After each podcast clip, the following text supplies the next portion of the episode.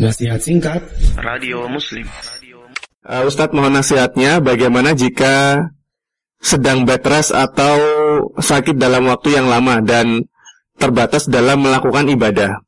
Bagaimana agar mendapat pahala yang banyak di bulan Ramadan ini Ustadz dengan kondisi seperti itu? Mohon nasihatnya Ustadz. Tayyib, Masya Allah, Barakallahu Fik. Ya, semoga Allah berikan kebaikan untuk uh, kita semua. Ya memang lagi berat ya kalau begitu ujiannya. Jelas uh, pertama banyak berdoa kepada Allah Subhanahu wa taala dan doa itu bagian daripada ibadah. Ya, yang kedua coba minta atau dekat dengan teman-teman yang baik ya yang bisa memberikan memberikan motivasi, memberikan nasihat kepada kita sehingga kita tidak terlena dengan ujian tersebut dan ada teman-teman yang mengingatkan kepada kita itu penting sekali ya, karena kalau seperti itu bisa jadi kita stres dan lain sebagainya ya.